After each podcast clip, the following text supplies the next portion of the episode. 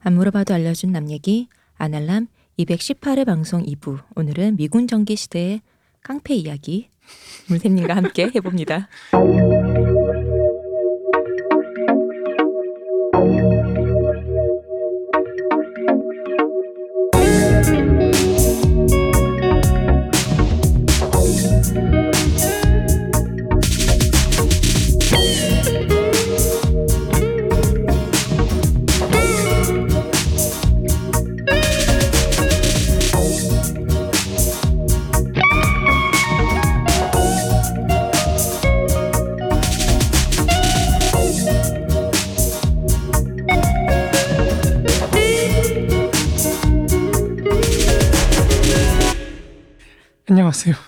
안녕하세요 문샘님.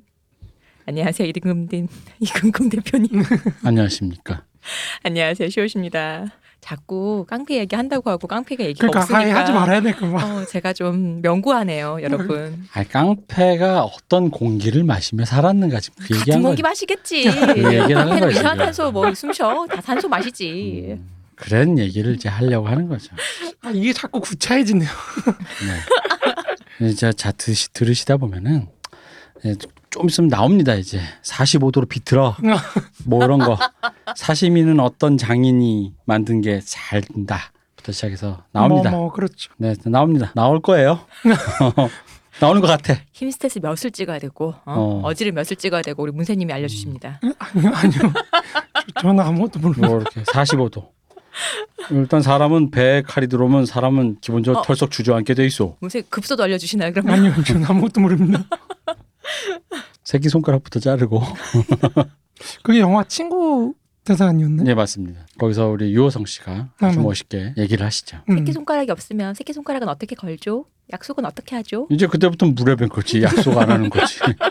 약속 없이 그냥 들어가 이제. 형님이 야 임마 약속 잡고 하면 형님이 날 이렇게 만들었잖아. 이러면서 새끼 들어가서. 손가락이 없어서 약속을 걸 수가 없습니다. 음. 그래서 손가락 하나 더 있잖아요. 뻑큐요. 어, 우린 이제 어. 그러니까 그러네 새끼 손가락 자르는 이유가 이제 너는 약속을 약속을 어, 어, 예. 신뢰성이 없다. 이제 신뢰할 수 없는 인간이네요. 야, 약속을 할 수 없는 인간. 그쵸. 그런 의미예요. 아니 그런 건 아니죠. 속을 것 같아요. 아 또 이게 감쪽 또 같다. 음. 아 그러네 어, 속을 것 감쪽 같네. 같다. 그런 거 아니랍니다. 네, 뭐 야구자는 야구자고 깡패는 깡패일 뿐. 여러분 거기에 대해 낭만화를 하지 맙시다. 우리 옛날에 그런 얘기 했잖아. 우리 네. 살비듬 이런 걸로 해결하자. 음? 자르고 하지 말고 음. 살비듬 이런 거 가스력 이런 거 정리하는 걸로 음. 우리는 하자.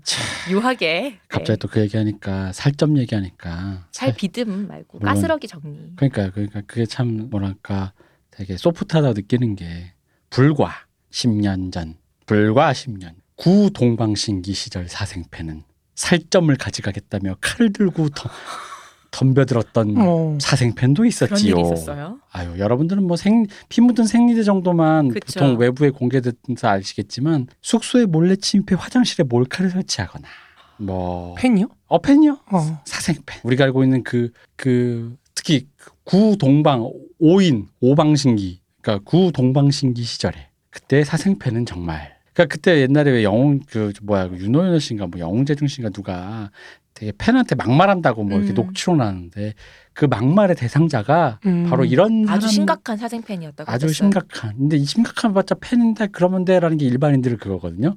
야 아무리 심각해봤자 여자애들이고 팬인데 바로 그분들이 어떤 분이냐 방금 말한 칼을 들고 살점을 얻어가겠다며 너무 무섭다. 달려들고 진짜 무섭다. 집에 왔더니 화장실에 몰카가 설치돼 있고 심지어는 친구랑 만나러 간 자리에 이 사람을 떠나려고 하니까 떠나지 못하게 하려고 차를 들이받아. 어. 차로 차를 들이받아. 음. 그거 약간 미저리 아닌가요? 어, 뭐죠? 뭐 그죠. 네, 예, 그쪽이죠. 그렇죠. 네. 뭐 이제 뭐 그런 그런 엄청난 어. 그러니까 지금의 3세대 아이돌의 그 팬들의 그 일종의 신사협정 같은 거 있잖아요. 그리고 사생 팬들 사람 취급도 안 하고 엄청 뭐라고 하는 이유가 다 근원이 있습니다. 야만의 시대가 있었기 때문에 네. 근데 의외로 정치인 팬덤은 그런 게 없네요. 이제 이 사람들도 제가 봤을 때는 정리되는 때가 오겠죠. 어, 음. 정리된 때가 오겠죠. 음. 이게 이제 그 옛날 유구합니다. 음. H.O.T 때부터 저는 실제로 H.O.T 팬들에게 때문에 많은 고통을 겪었어요. 많은 고통을 겪었어요. 우리 빙글. 어. 네. 그러니까 정, 그렇죠? 같은 팬덤이라도 정치인들은 뭐 이렇게 뭐 사생이라고 할 건 없잖아요. 어좀 아니, 다른 문화인 건가요? 아니죠. 백색 테러가 결국 사생팬인 거죠. 우리? 우리 우리 테- 우리 우리 누구를 위해서 음. 저놈을 뭐 표적 좌표 찍고 뭐 하고 뭐다 음. 그거죠 뭐 그것도 사생이랑 똑같은 거 단지 이제 우리 한 우리 내 새끼에게 달려들진 않, 않겠죠. 음. 근데 아마 개 중에 있을걸요? 그런 사람 분명히 있을 거예요. 어, 뭐 문재인 대통령 너무 좋아가지고 문재인 대통령한테 막 갑자기 막 달려들고 막 청와대로 막. 뭐 그렇죠. 아 이거 마이클 잭슨 콘서트에서 그 우리나라 콘서트 때도 갑자기 무대 위로 올라간 그그 그 위험한 크레인인데 거기로 올라간 그 청년 그래서 노래 끝날 때까지 되게 위험했는데 그 청년 안고 마이클 잭슨 노래를 끝까지 불렀잖아요. 음. 그러고 나서 그 친구는 경호원에게 끌려가서 어딘가로 집으로 가셨겠죠. 네. 뭐 많이 맞았다는 일설에 의하면 얘기가 있었는데 어쨌든 간에 사생팬은 무섭습니다. 어 무섭네요 생각보다. 한국의 사생팬의 역사는 뭐 아 그렇게 치면 솔직히 조디 포스터 사생팬 최고지 뭐 그치. 대통령을 암살하려 그랬는데 어, 그래요? 네. 네. 조디 포스터가 내 그걸 알게 하기 위해서 레이건 나라는 대통령 사람을 알게 하기 위해서. 어, 레이건 대통령 암살하려고 하다가 잡혔어요. 역시 천조국은 또 さすが 스케일이 다. 스케일이 달라. 역시 옛날에 신성호 씨도 집에 갔더니 알몸에 여자가 앉아 있더라 거실에 뭐 이런 얘기도 있었고. 이현우 씨는 제가 알고 십몇 년 동안 자다가 일어나면 자기 방에서 텔레비전을 보고 있는 여자가 어머. 늘 그런 얘기. 15년이요? 네. 뭐 그리고 전화번호를 아무리 바꿔도 알아내서 번 전화가 오고. 아 전화 오는 무서워. 거 정도가 아니라 전화를 복제해서 음. 도청하고 있어. 24시간. 이거 역시 그- 무서운 시대요. 네. 그러니까 뭐 팬덤에 대해서 뭐 이렇게 했는데 그래봤자 뭐 어린 여자애들 아니냐. 뭐 저도 그렇게 생각하고 있었거든요. 네, 그래봤자 뭐 그러, 그러면 안 되는 거 아니냐. 이 대표 네가 뭐 H.O.T 팬들한테 뭐 얼마나 뭐 그래봤자 걔들보다 키도 크고 아닙니다. 진짜 무서워요. 무력은 약할 듯. 무력은 여자애들이 열 명이 둘러싸봐요. 진짜 무서워. 진짜 무서워요. 그걸 뭐 어떻게 해 그거를 아유 예. 예. 자, 식민지기 얘기 네. 잘 들었습니다. 이제 그렇죠. 저는- 식민 기지에 식민 기지래 식민 식민지기에 팬덤이 있었나요? 식민지 아이돌 아이돌의 이거 뭐랄까 미군정화라고 해야 되나? 하여간 그 시절 여명기 여명. 여명기를 봤다. 우리도 미군 그때 전기 시대를 볼까요? 자 이제 우리도 자 그러면 미군정기에 대해서 전기를 여명기 받아볼까요? 네 전기를 받아봅시다. 미군의 아, 전기를 이거 안 되는데.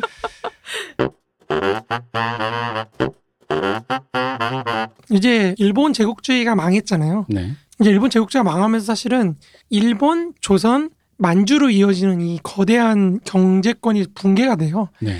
당시 조선이 이제 해외 어떤 수출 의존도라고 하면은 대외 경제 의존도라고 하면 지금은 지금 한국이 100% 넘었죠. 네. 근데 당시 조선이 한 56%로 상당히 높은 수준이거든요. 음. 그러니까 지금도 사실 그런 50% 넘는 국가들이 그렇게 많지가 않아요. 네. 예상 외로 대부분 내수로 굴러가는 건데 한국은 워낙에 대외 의존도가 높다 보니까 뭐 그때도 높았고 지금도 높은 거죠. 근데 이, 이 무역의 거의 95% 이상은 일본하고 했던 무, 무역들이거든요.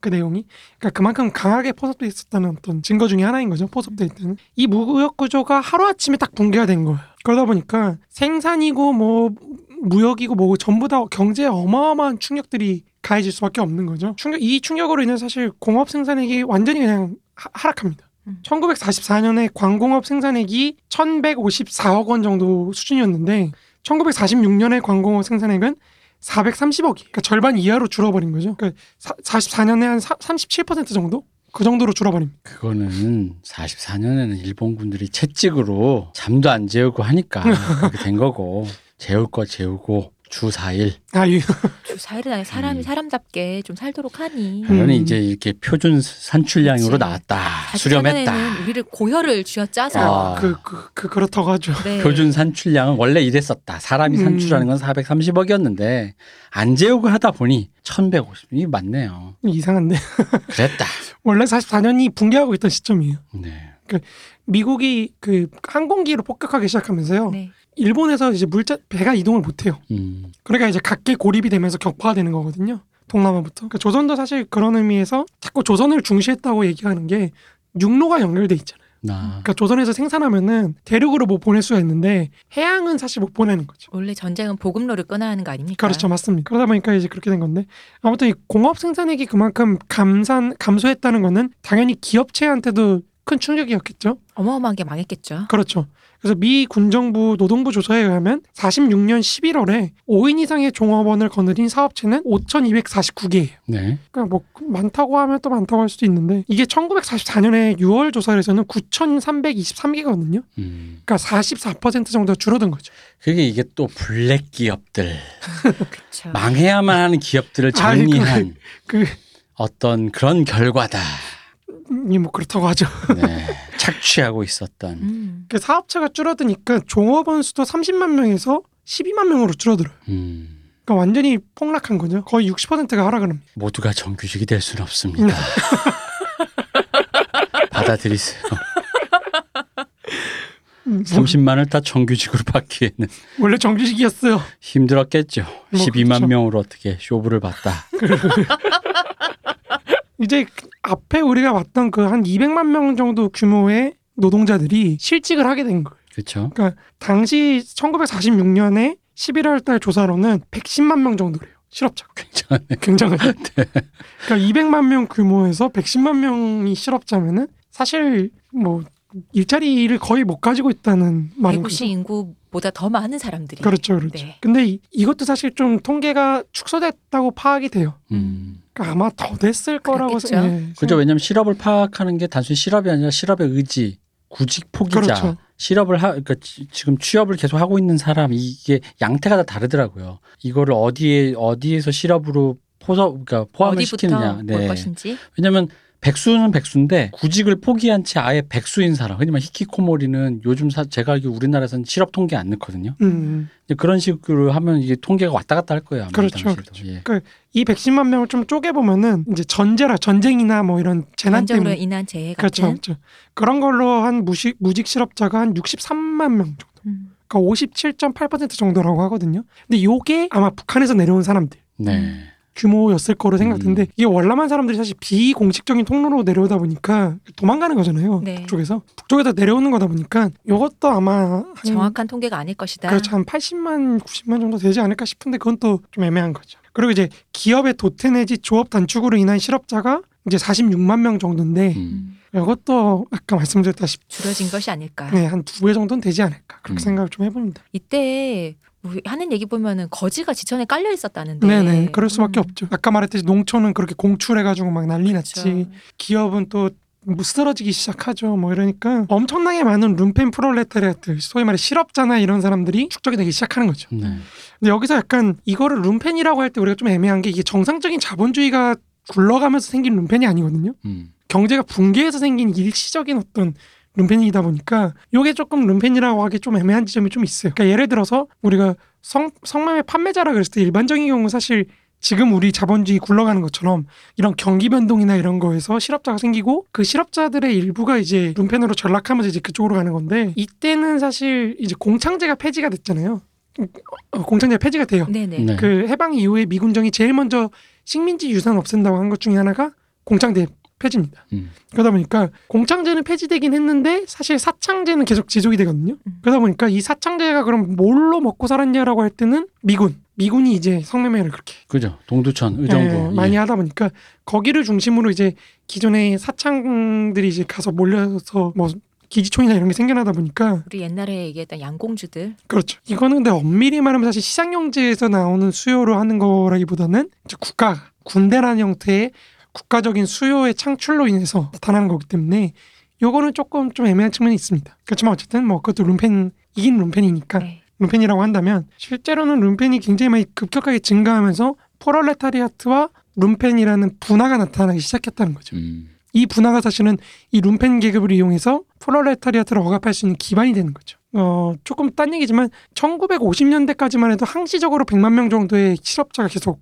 나타났다고 해요. 이뭐 전쟁도 또 터지고 음. 6.25도 터지고 이러다 보니까 실업자 규모는 계속해서 좀 그러니까 줄어들기도 하지만 항시적으로 좀 많았다. 음. 이렇게 생각하시면 될 것 같습니다. 그러다 보니까 이 노동자 계급들이 경제권의 붕괴 속에서 어 이걸 어떻게 해야 되나라는 바로 직자적인 어떤 즉각적인 반응이 나타나기 시작하는데 그거 중에 하나가 가장 보편적이었던 게 바로 노동자의 자주관리 운동인 거죠. 노동자들이 직접 기업을 점거를 해서 기업을 운영하는 겁니다. 기본적으로 공장을 운영하는 거예요. 근데 이것도 사실은 우리가 뭐 기존의 연구자들은 이거를 굉장히 뭐 노동자 계급의 조직화가 돼가지고 이제 뭐 혁명적인 어떤 그런 좌익적인 그런 거라고 얘기를 하는데 아 좀 그렇게 보기엔 좀 어려운 측면이 있습니다. 왜냐면 기본적으로 이 노동자 자주관리 운동이라는 건 위로부터의 노동자 자기관리 운동과 아래로부터의 노동자 자기관리 운동이 있는데요. 위로부터의 노동자 자기관리 운동이라는 거는 소위 말해 일본인 기- 그 기업 간부들이나 네. 이런 사람 관리자들이 차지하고 있던 영역을 조선인들이 차지하는 겁니다. 음. 그러니까 내가 조선인 관리자였는데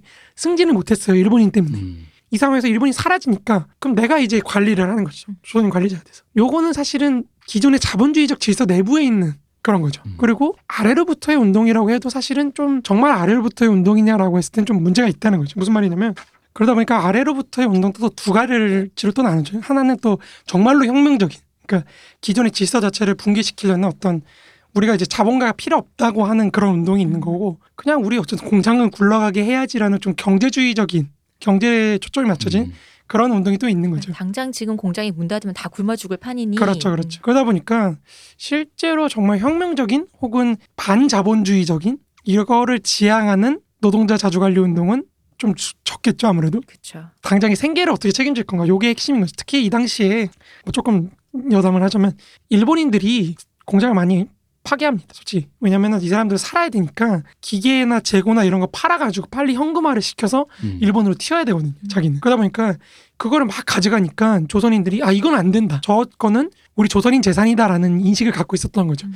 우리가 어제 방송에서 말씀드렸던 것처럼 이거는 조선인의 자산. 왜? 음. 식민지배 우리 피해자 음. 그거기 때문에 이거는 조선이 지켜야 된다 해가지고 가가지고 지켰던 게 좀 있습니다.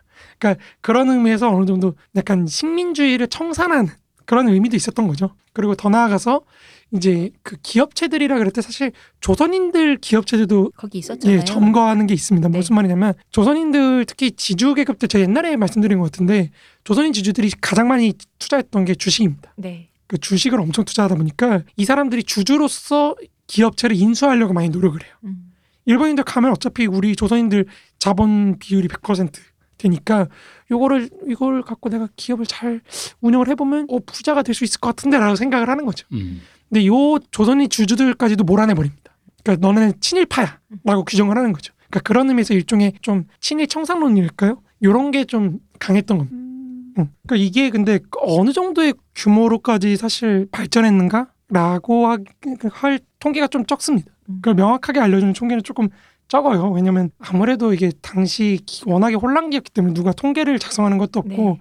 사실 국민 통계가 그 국민소득 추계나 뭐 이런 거 작성되는 게 1953년부터입니다. 그러니까 전쟁 이후부터기 때문에 이 당시 기록들이 좀 없는데 한한 기록에 의하면은 이제 45년 11월 4일 현재에는 16개 노조에 산별 노조에 728개의 공장관리위원회가 구성돼 있었고 여기에 조합원으로 들어가 있던 노동자 숫자가 한 8만 8천 명 정도라고 합니다. 그러면 이제 식민지기 때 형성된 200만 명 정도에서 110만 반이니까 이제 우리 분단이 됐잖아요. 네. 네. 반으로 하면은 한 100만 명? 거기서 이제 실업자 수 좀 빼면은 어, 이 실업자가 110만 명인데.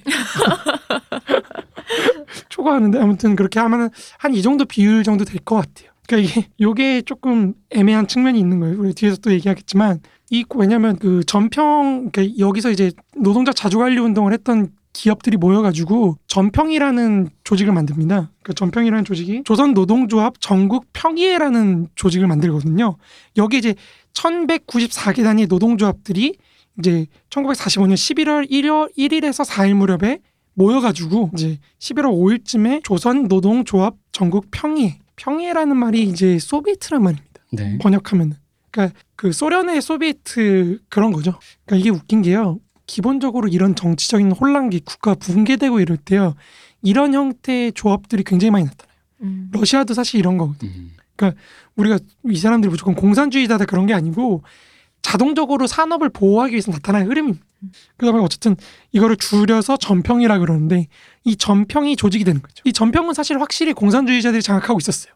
특히 남로당의 그러니까 조선 고- 조선 공산당 계열 박헌영이 장악을 하고 있었던 거죠. 그러니까 그런 의미에서 사실 전평이 공산당의 헤게모니아에 속해 있었다. 요거는 맞는 말이라고 저는 생각해요. 음. 근데 이 사람 그렇다 그래서 전평 이꼴 빨갱이다 라고 하면 좀 다른 거죠. 아까 말씀드렸다시피 전평이라는 조직은 굉장히 다양한 노동자 자주관리 운동을 기반해서 있었기 때문에 요거를 전체 다 공산주의 지향이라고 묻기엔 좀 애매합니다. 음. 물론 이들을 대표하는 전평이 이제 공산당하고 친했던 건 사실입니다. 그렇지만 어쨌든 이게 좀 조금 연구자들도 사실 전평의 선전에 좀 무비판적으로 받아들이는 게 좀 있어요. 예를 들면 조동문 선생 논, 그 연구에 따르면 당시 모든 노조들이 그러니까 사업체에서 모든 사업체에서 노조 조직률이 100%였다. 음. 그게 전부 다 전평으로 흡수됐다. 뭐 이렇게 말씀을 하시는데 사실 음, 노조 조직률이 100%라는 것도 믿기가 어렵고 네.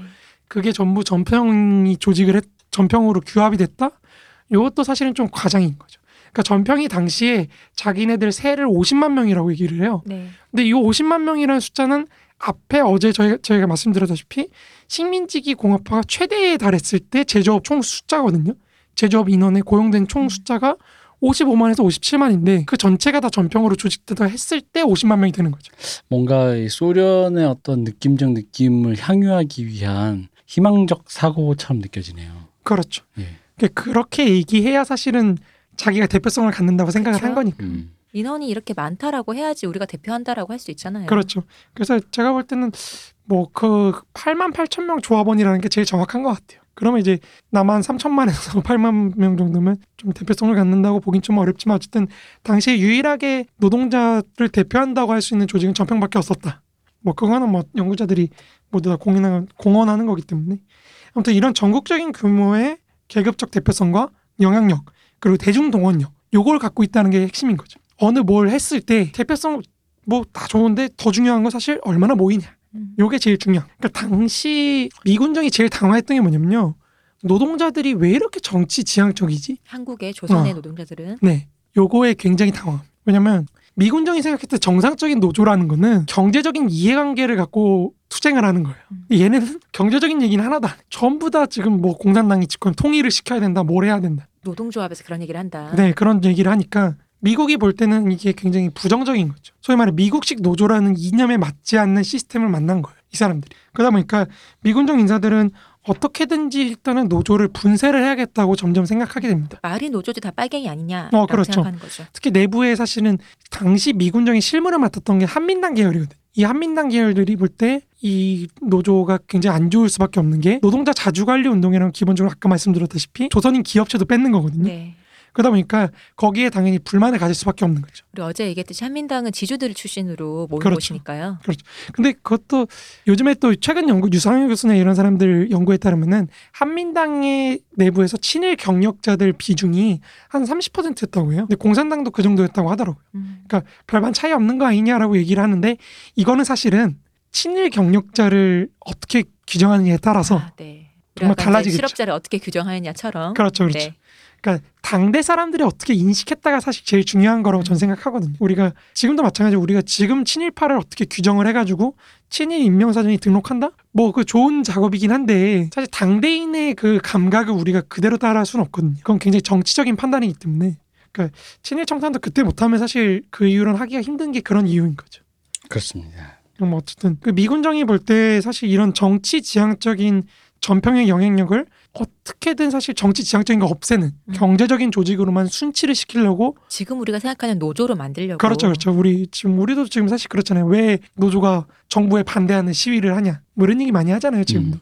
그러니까 이때도 비슷했던 거죠 근데 이게 조금 딴 얘기인데 이게 약간 고민이 되는 게 당시 미국은 뉴딜을 겪었던 사람들이거든요 이 사람들은 네. 그러니까 뉴딜은 사실 아시다시피 뉴딜은 아시다시피 노동자의 그 어떤 대표성을 굉장히 강화시켜준 정책이거든요. 네.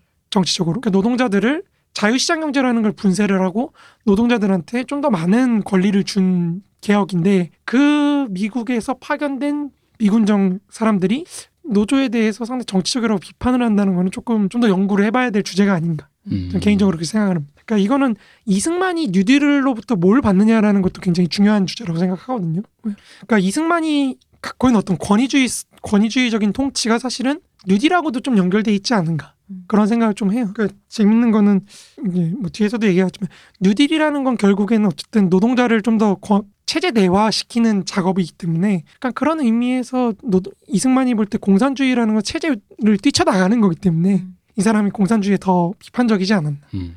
약간 그런 당시 이승만은 뉴딜에 대해서 어떻게 생각했는지에 대해서는 잘 모르겠습니다. 그거는 좀 연구를 좀 해봐야 될 것 같고. 근데 어쨌든 미군정이 자본주의 체제를 기본적으로 유지하고 지속시키려는 입장이었기 때문에 이 노동자의 자주관리 운동에 의해서 사업체라든지 아니면 뭐 당시 노동 시장이라든지 이런 게 공산당 계열과 연결돼 있는 전평에 의해서 장악돼 있다. 요거는 사실 굉장히 위험하다는 거죠. 그러니까 어떻게든지 좀 타협할 상황은 좀 아니었다고 저는 개인적으로 생각을 해요. 음.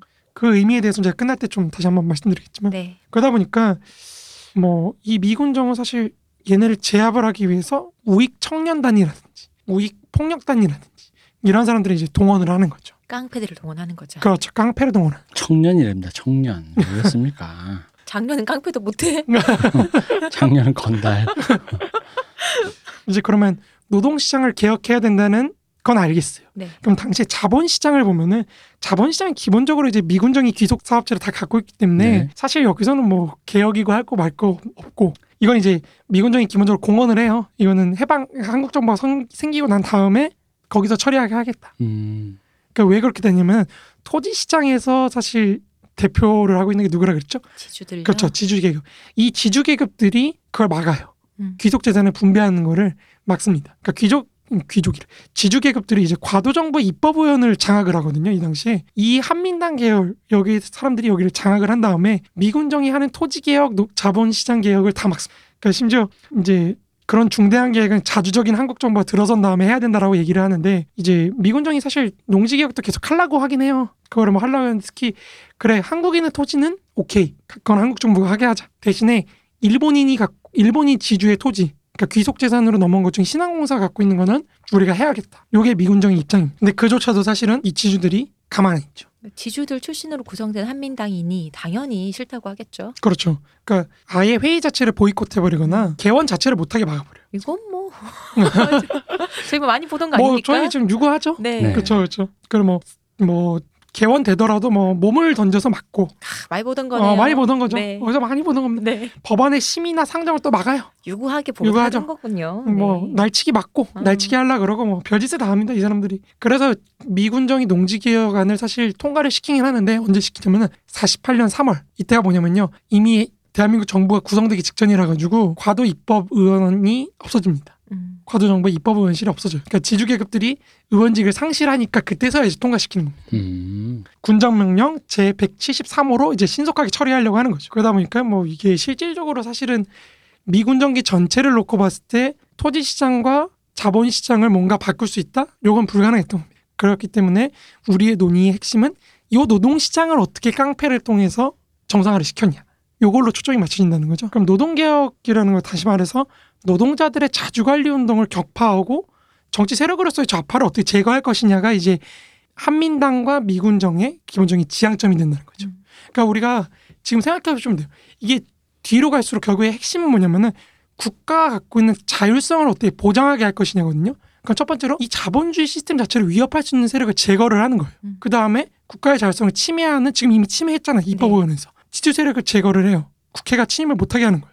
그 다음에 행정부에서 행정부를 침입할 수 있는 선거 대중동원을 가능하게 하는 족청계나 이런 애들 제거를 하는 거예요. 음. 그러면은 이제 나머지는 행정부 자체밖에 없는 거죠. 그럼 이제 행정부가 근대 국가로서 기능을 하게 하려면 마지막으로 요 행정부의 가장 윗대가리를 차지하고 있는 이승만 요 사람만 사라지면은 근대 국가 관료제로서 자동적으로 돌아가게 됩니다. 그러니까 이제 그거를 만들어내는 게 앞으로의 스토리. 그러니까 앞서 말씀드렸다시피 이제 미군정의 노동 정책은 기본적으로 미국식 노조를 어떻게 정착을 시킬 건가. 회사가 의료보험 주고. 그렇죠. 뭐 그런 요새 그런 건데 사실 지주 계급이 또 그걸 바라지 않습니다. 그러니까 경성방직이나 이런 걸 뺏겨버리니까 그러니까 특히 한민당의 영수였던 인촌 김성수가 이제 경성방직을 뺏겨요. 음. 이 동생인 김현수가 조선 귀족이라고 불렸던 김현수가 이제 경성방직을 경영하고 있었는데 이게 해방되고 나서부터 이제 사실 경성방직 그룹이 그 일제가 패망하면서 네. 만주에 투자했던 걸 전체를 잃어버립니다. 음. 그러니까 이미 기업이 굉장히 큰 타격을 입었는데 노동자들이 와가지고 일곱 개 조의 요구 사항을 말하는 거죠. 생활비 주고 뭐 이래라 뭐 이러니까 김현수가 거절을 합니다. 그랬더니 이제 노동자들이 무장을 평에 했어요. 의해서 그렇죠. 된 거죠. 아 전평 전부터 좀 전부터. 자 자방 자동적으로 그렇게 일어나는 거죠. 음. 자연적으로. 그래서 경성방직을 뺏겨버리니까 이 사람들은 이제 자기 예를 들면 우리 그룹으로 치면 삼성에서 삼성전자를 뺏긴 거나 다름없습니다. 음. 그러다 보니까 당연히 그걸 찾으려고 하겠죠. 그렇죠. 그건 이제 뒤에 말씀드리겠습니다. 그러니까 이때 이제 지주 계급이나 이런 사람들이 그러니까 국가가 사실 직접 나서면 제일 편해요. 이게 빨갱이니까 없애버리겠다라고 하면 제일 편한데 요게 사실 미국 워싱턴에서부터 벌써 비판이 막 들어오거든요. 음. 미군정이 너무 지금 전평을 공격적으로 한다. 그러니까 뭐라고 하냐면 노동조합이 정당화를 얻을 수 있는 거 노동조합을 탄압하는 것, 뭐 이런 얘기를 하거든요. 음. 그 정당화를 시켜주고 있다고 비판을 한 거죠. 그러다 보니까 전평 그 미군정 입장에서 빨리 사적 폭력을 동원해서 어떻게든지 이걸 없애야겠다라고 생각을 한 겁니다. 음, 그러니까 노동조합 자체가 본인들의 근거를 마련할 수 있도록 탄압을 하니까 그렇죠. 근거를 마련해주고 있다. 그렇죠. 그러면 이제 그 전에 살짝 한번 그런 폭력배가 이 해방 전후를 기점으로 어떻게 분화하게 됐는지 음. 우리가 지난 방송이 지지난 방송인가요? 그때 이제 반도 의형 정신대로 하나를 네. 뭉쳤다고 말씀드렸거든요. 네네. 근데 요게 해방되고 나서 쫙 갈라지기 시작합니다. 세분화되었나요? 그렇죠. 세분화되기 시작하죠. 그러니까 해방 직후부터 사실 미 군정기까지의 정치사를 한마디로 요약을 하자면 정부 수립 이전까지의 그 정치사를 한마디로 요약하자면은 다양한 정치 세력들이 새로운 국가 형성을 목표로 삼아서 정치 투쟁을 하던 그런 굉장한 과도기 혼란기라고 할 수 있습니다. 우리 알고 있잖아요. 이거는 그렇죠. 각종 본인들의 그런 정치적으로 다 이념이 다른 사람들이 모여서 본인들이 그걸 잡고자 그렇죠. 그 정말 혼투였잖아요. 그 그렇죠. 당시가. 그렇죠. 그러니까 여기에 이제 뭐 이승만, 김구, 김규식, 여운형 뭐 이런 사람 수많은 사람들이 있는데 이 사람들 각각이 다 자기 지지 세력들이 다 있는 거예요. 네. 정치 세력 밑에 정치 조직이 있고 그 조직 밑에 이제 깡패들이 들어서는 겁니다. 그러니까 요 위계 질서가 이제 서로 전쟁을 하는 거죠. 음. 각자가. 이때 이 폭력배들이 넘쳐나는 실업자, 룸펜 뭐 이런 것들이 동원이 되는 겁니다. 그러니까 친일파의 배격을 가장 강력하게 주장하는 사실 쪽은 좌파입니다. 이 사람들 공산당 그 투쟁 경력이 음. 있다 보니까 친일 너네 다 친일이야라고 얘기할 수 있는 어떤 명분을 지니고 있는 거죠. 그래서 이 사람들이 굉장히 주도적으로 거기다 또 공산당 조직이라는 게 뭐 사실 목숨 걸고 하는 거기 때문에 당신은 굉장히 잘 조직이 돼 있거든요. 음. 박헌영 지하로 숨어들었던 사람들이 나오기 시작하니까 그러니까 이 사람 대, 우익들이 상대가 안 되는 거예요. 거기 전에 대표님 얘기했잖아요. 조직하면 좌파 아니냐. 그렇죠. 조직하면 좌파죠. 그렇죠. 거기다- 좌파는 뭐 좌파는 조직한 다음에 목표가 분열하기 위해 조직합니다. 좌파들의 목표입니다. 민주주의 다양성을 위해서. 그렇죠. 네. 근데 이제 거기다가 좌파 조직이 민족적인 정당성까지 갖고 있어요. 음. 명분까지. 우리는 친일 청산. 그렇죠. 항일 투쟁을 이끌었다. 요거 하니까 요 이제 우익들이 기름을 펴는 겁니다. 그렇죠. 대중들의 지지를 받을 거니까. 그렇죠. 그 조직에서부터 완전 밀려요. 아무리 이승만과 김구가 이제 귀국해가지고 뭐 우익들 다 모여봐 이래가지고 뭐 대한독립 촉성 전국 청년 총연맹이라 그래서 여기 총재가 이승만이고 이제 부총재가 김구였는데 요거 사실 의미 없습니다. 거의 활동을 못 합니다. 이때는 그냥 이승만과 김구도 별로 뭐 쪽을 못 없다. 썼다. 그렇죠. 어, 이승만 같은 경우 특히 혈혈단신으로 온 사람이기 때문에 뭐 음. 사람이 없으니. 그렇죠 사람이 없죠. 그러다 보니까 좌익들은 사실 건공 건준위도 세우고 정말 인민공화국 조선인민공화국이라고 하는 국가 자체도 한번 세워본 음. 경험이 있는 사람들이다 보니까 음. 조직력에선 사실 말도 안 되죠. 그래서 좌, 좌파 집단들은 사실 조선 공산주의 청년 동맹이라는 청년 단체를 이미 해방하자마자 만들어요. 음. 45년 8월에 만들고 12월에는 전국 청년 단체 총 동맹이라는 이제 단체를 기반으로 해서 조선 청년 총 동맹을 어, 발음이 어렵네요. 동맹을 결성해서 또 조선 공산당의 전위대로 삼습니다. 그러니까 얘네가 막 날뛰기 시작하는 거. 이런 상황이 딱 45년 상황인데 요게 이제 딱 뒤집어지기 시작하는 게 좌파가 민족주의라는 내셔널리즘을 잃어버리기 시작할 때입니다. 1946년부터 이제 신탁 운동이 시작이 되거든요. 네. 아 드디어 예. 그러니까 반탁 친탁이 하다 보니까 이제 우익도 할 말이 생긴 거예요. 쟤네는 나라를 공산당한테 팔아먹으려는 악질 매국노들이다. 음. 이렇게 돼버리기 시작하니까 좌파 집단들이 세를 좀 잃기 시작합니다. 그리고 우익들이 이제 조금 뭐 할만 해 보는 거죠. 음. 그래서 뭐 46년 3월 4월부터 엄청 또 많이 만들어요.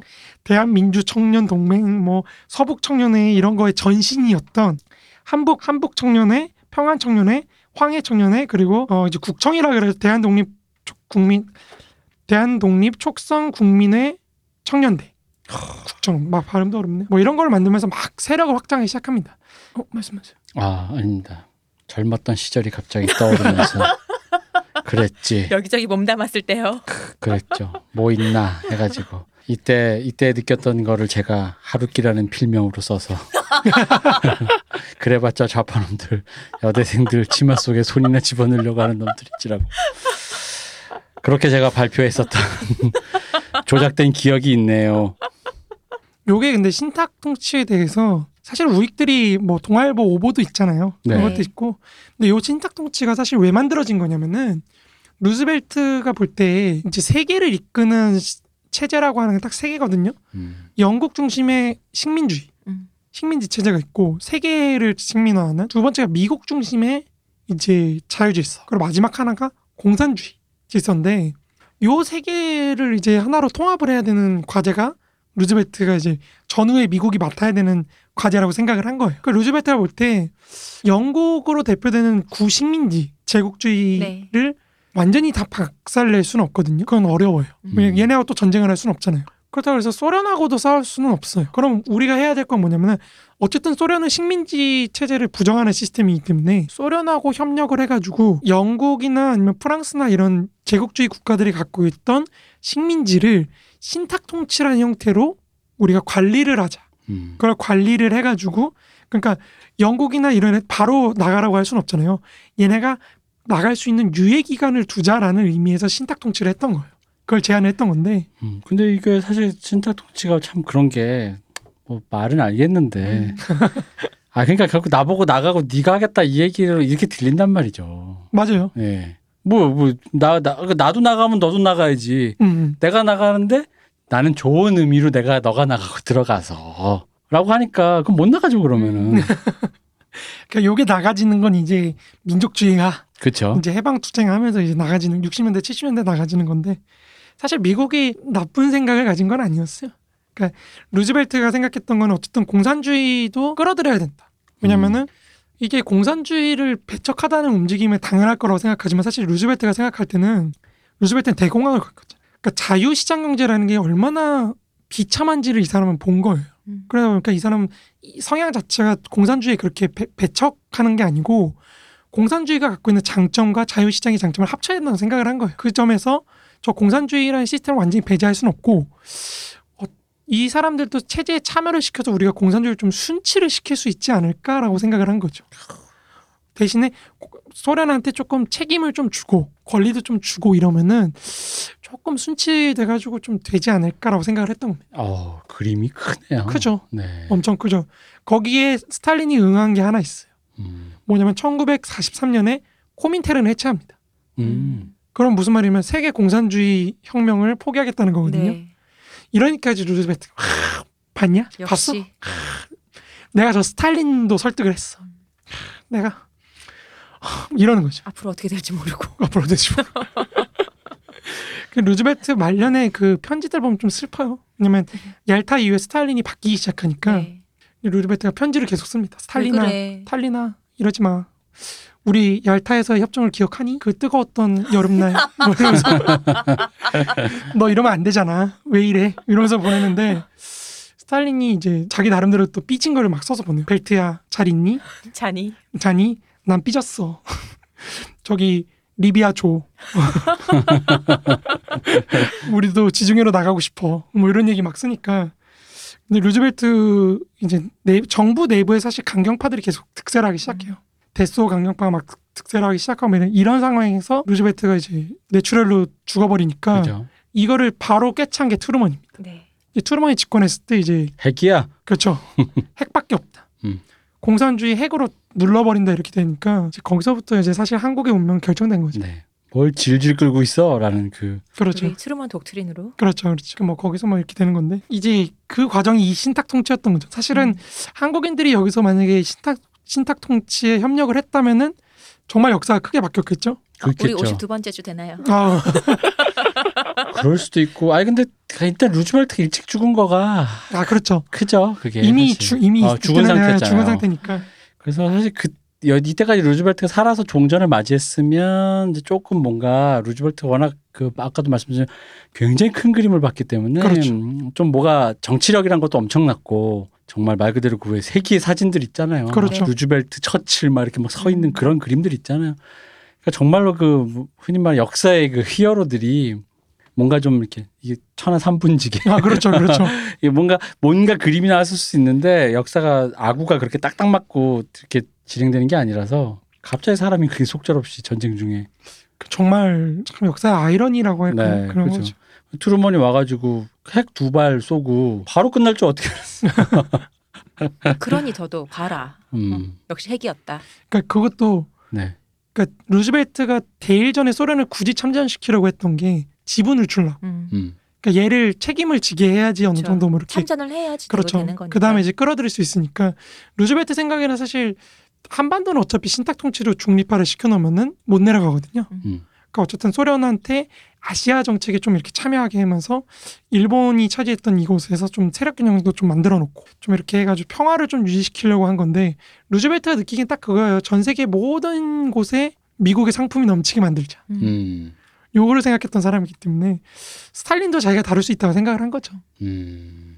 아 역시 루즈벨트는 확실히 삼선할 만하네요. 아 그럼요. 아 스케일이 들을 때마다 뭔가 어 야 대단하다라는 느낌이 들어요.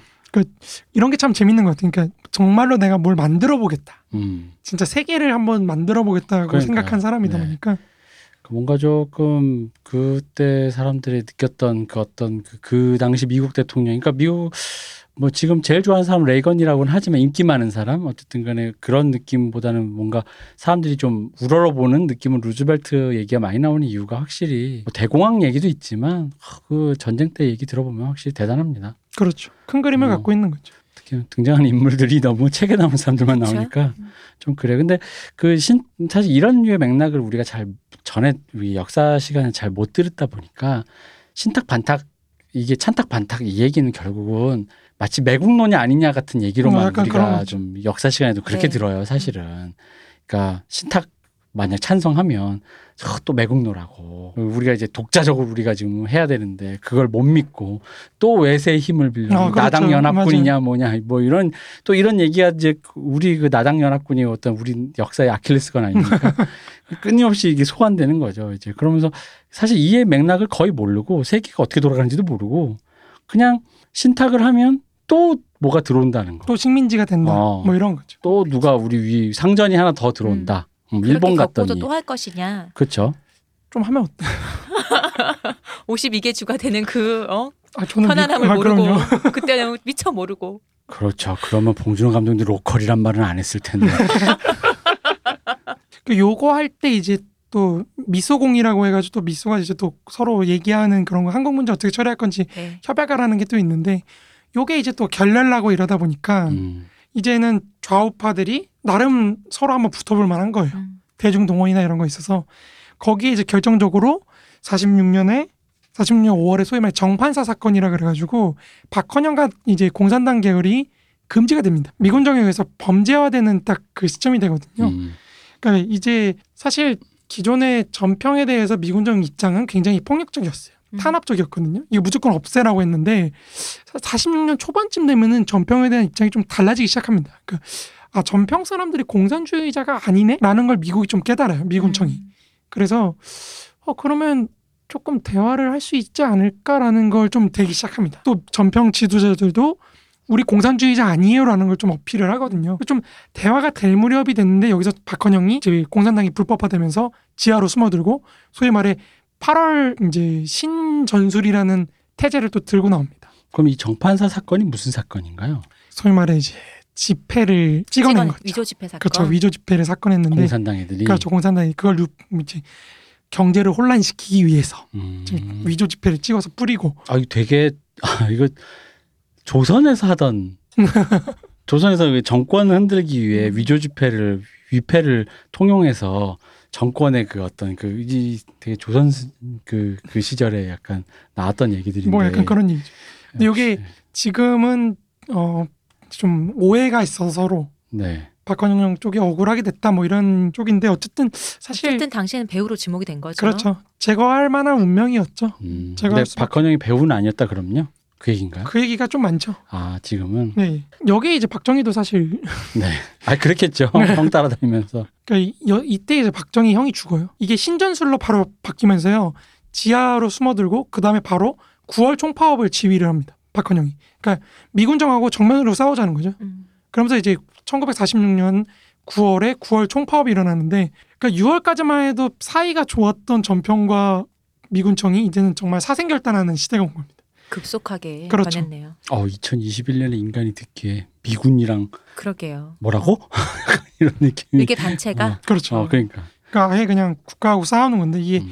여기 9월 총파업에 이어서 또 10월에 대구에서 이제 항쟁이 일어나는 거죠. 음. 대구 민중항쟁이 일어나고 거기서 이제 박정희 형이었던 박상희가 죽죠. 뭐 이렇게 되면서 노동자 계급의 세력화된 세력화된 노동자 계급하고 이제 미군청하고 정면으로 충돌하기 시작하는 겁니다. 근데 그렇다고 해서 미군청이 곧바로 전평을 없애진 않고요. 전, 전평이 이제 73년, 아니 47년까지 계속 이어지긴 해요. 계속 유지가 되긴 하는데 그 과정에서 이제 대한노총에 의해서 계속해서 세력이 뺏기는 음. 이제 다른 노조로 대체되는 과정을 계속 겪는 겁니다. 그럼 이제 이렇게 숨가 지금 뭐 엄청 숨가쁘게 얘기했는데 이렇게 숨가쁘게 전개되는 그 정치 과정에서 동원된 청년 혹은 폭력 단체들은 대체 어떤 애들일까? 요거를 이제 좀 말씀드리려고 하는 거죠. 뭐 젊은 애들이겠죠. 주먹 쓰는 사람들이겠죠. 네. 맞습니다. 연장 쓰고 뭐 뭐 뭐 쓰고, 그렇죠, 네. 그렇죠. 이제 반도 의용대 정신 그 반도 의용 정신대로 조직된 조선의 폭력배들의 실질적인 우두머리는 김우옥입니다. 연대. 네네. 그 연대 오 기억하시는군요. 김포. 이 김우옥의 스승이 안재홍이거든요. 네. 또 이제 김우옥의 선배가 또 이제 그 장권이라는 사람인데 이 사람 둘이 처음에는 건준이에 참여를 해요. 그래서 안재홍과 장관이 그렇죠. 여운형이 이끌던 건준이에 참여를 하는데 당연히 이제 거기 따라가는 거죠. 음. 그러니까 조선 폭력배들이 대부분이 다 건준이에 참여합니다. 네. 그러니까 이거 갖고 옛날에도 사실 지들은 아무 생각 없이 그냥 친일 일종의 친일하잖아요. 그렇죠. 근데 그거 갖고 나중에 이제 건준에 참여했다는 기록 갖고 자기들이 이제 뭔가 그. 무슨 무슨. 무슨 유신지사였던 것이 일본으로 네. 치면 그런 것처럼 뭐 했네 우리가 뭐 이제 그 또 이거 그거에 이, 이 단초가 되는 게 맞습니다. 이거잖아요. 예. 맞습니다. 그러니까 여기서 이제 건국 치안대의 일원이 됐는데 별 생각 없었죠 사실은. 그죠. 그냥 쫓아가라니까 음. 쫓아간 건데.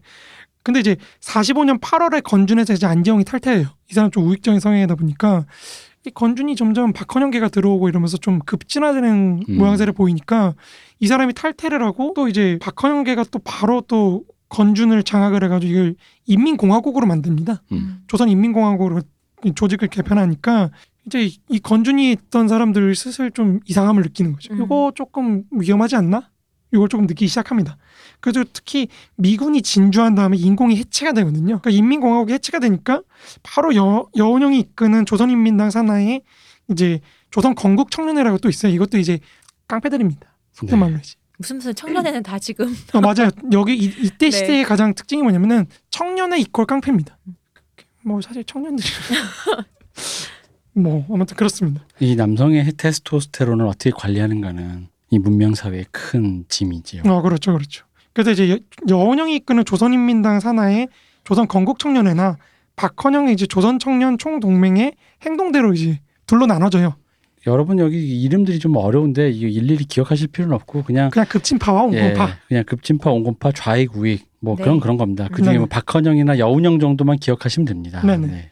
근데 이 박헌영에 의해서 포섭된 장명원이라는 사람이 있거든요. 네. 이 사람도 지난 시간에 잠깐 그죠. 설명해드렸는데 이 장명원의 바로 밑에 김도환과 김도환의 친구인 정진용이 있습니다. 아 드디어 아는 이름이 반가워. 이게 여기서 좀 웃긴 게 그러니까 저- 김도환이 이제 여기서 나오거든요. 네. 나오는 게 이제 염동진이란 백이사를 이끌었던 백의사가 이제 테러 단체입니다. 네. 이 백의사라 백의사. 네 백의사라는 테러 단체를 이끌었던 사람이 이제 와서 네 아버지가 그 유명한 누군데? 어, 네 아버지를 죽인 사람이 누군데? 고려 청, 어? 청년 공산당에서 어? 암살을 한 건데 어떻게 네가 좌익을 위해서 일할 수 있어? 요 얘기를 했다고 하는데 네. 요게 이제 사실 이영신의 비밀결사 백의사, 백의사라는 책에 나오는 1991년작인가요? 이 책이 81년작인가 좀 헷갈리는데 그 책에 나오는 건데 비사인가요? 약간의 비사죠. 네. 이 사람 좀 우익이라서요. 그걸 되게 긍정적으로 소설해요. 당연하겠죠. 아, 네. 뭐. 근데 이게 조금 믿기 어렵습니다. 음. 그러니까 선우기성이라는 사람이 쓴 또 다른 책에 의하면은 김도환한테 이 사실을 알려준 거는 이 박용직이라는 사람이거든요. 그러니까 박용직인지 아니면 염동진인지 이게 좀 애매하죠. 음. 그 염동진이라는 사람이 사실은 이게 신분이 조금 베일에 많이 쌓여 있어요. 이 사람이 해방 이후에는 미군청의 그 스파이 역할을 했다. 뭐 이런 얘기도 있고 해방 전에는 이제 그 독립 운동을 했던 사람인데요. 네. 그 중국 공산당하고 연- 연결돼 가지고 좀 독립 운동을 했던 사람인데 이 사람이 일제한테 잡혀요. 잡혀가지고 이제 고문을 당하죠. 음. 그 고문을 너무 심하게 당해가지고 전향을 합니다. 음. 친일분자로. 음. 그래서 이제 정보를 막 전달하고 하다가 자기가 몸이 너무 아프니까 나 이제 좀 시골에 가야겠다. 그래서 시골에 있다가 해방을 맞이했는데 해방을 맞이한 다음에 이제 북쪽에서 활동하는 사람이다 보니까 김일성을 또 죽일라 그래요. 음. 그래서 뭐그 이제 북한 요원들을 죽이고 막 그래요. 그래서 이 염동진이요. 네네 예. 염동진이 막 죽이고 몸 그래. 아프시다더니 그러니까 뭐 어휴 몸 아파도 기침 한 번 하면 죽나 봐. 그래서 거기서 이제 쫓겨나죠. 그 음. 남한으로 내려와서 남한에서도 또 이제 또 테러 단체를 하다가 결국엔 여운형 암살하고 연관돼서 이제 네. 백이사가 박살나는 그런 쪽으로 가는데 이 백이사가 중, 중요한 게 뭐냐면 백이사가 기본적으로 다른 폭력 조직들을 좀 연결시켜줬던 브로커 역할 음. 일종의 그런 역할을 했던 사람인데 테러 맛집이구나 이그 집이. 약간 이제. 테러 맛집인 거죠. 네. 테러 맛집 어플인 거죠. 어, 그러네. 어, 요 배달해주고. 테, 테러리스트를 배달해주는 거지. 그러니까 60분 안에 여운형이 암살됩니다. 매칭 시켜주는. 어, 그렇죠. 네. 매칭 시켜줘. 이 사람이 이제 김 김두한하고 좀 인맥이 있어가지고 김두한이 사실 대공 투쟁에 굉장히 앞장설 수 있었다.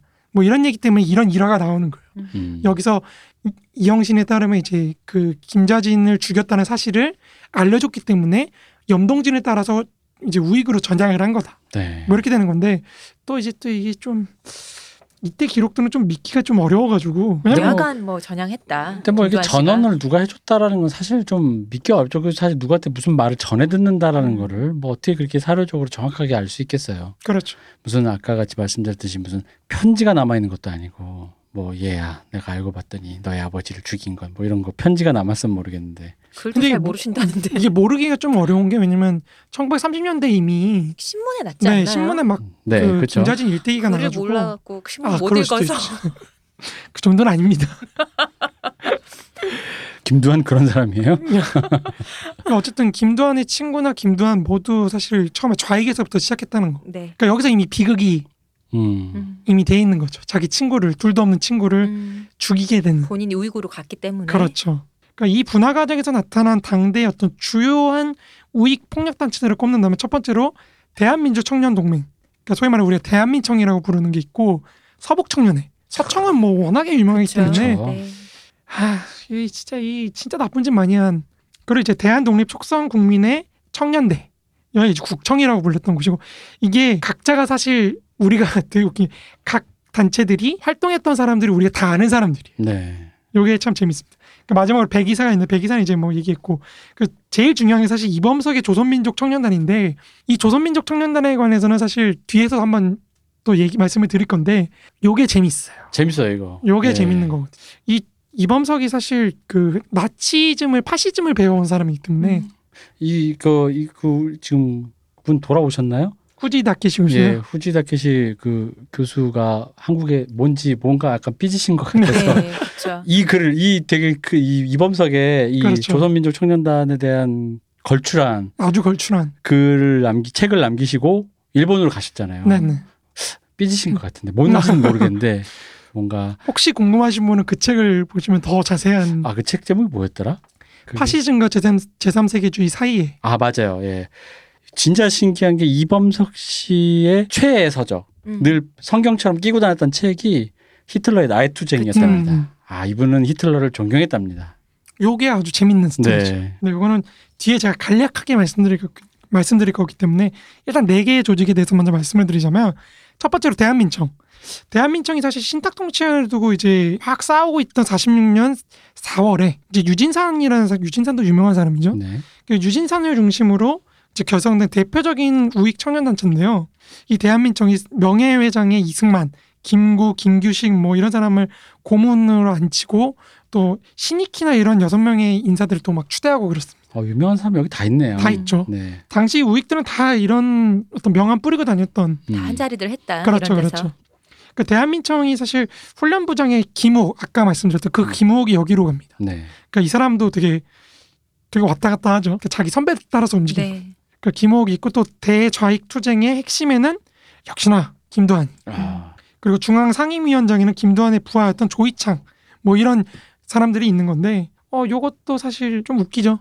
그러니까 이쪽은 소위 말해 우리가 종로파 명 종로파라고 하는 사람들이 이쪽이 많아요. 음. 김도한이 이끌었던 우미관 파들이 이쪽에 다 있는 거고요.